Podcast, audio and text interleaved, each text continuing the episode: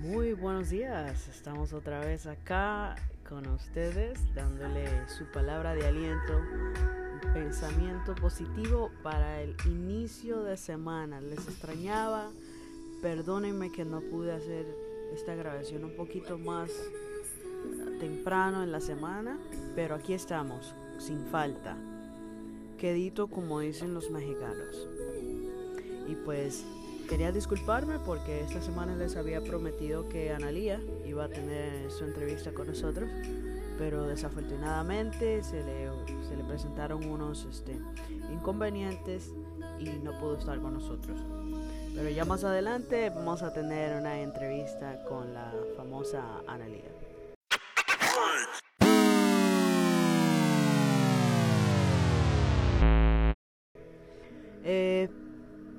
Vamos a empezar con una nota un poco desagradable, pero no solamente se pueden hablar de las cosas buenas.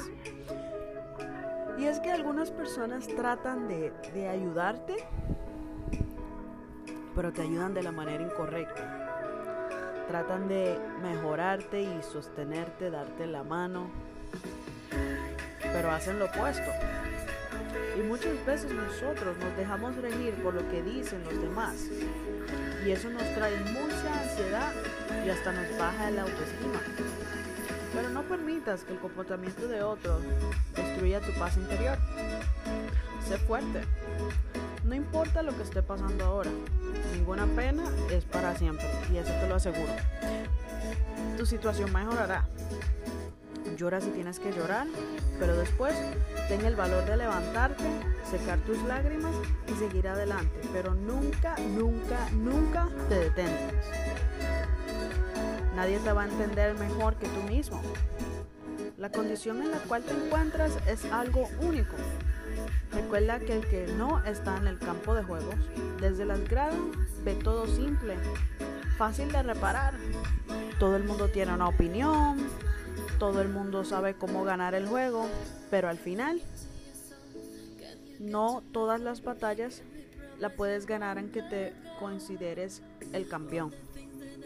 Aprende a madurar, aprende a querer bonito, a extrañar en silencio, a recordar sin rencores y a olvidar despacito, según Frida Kahlo.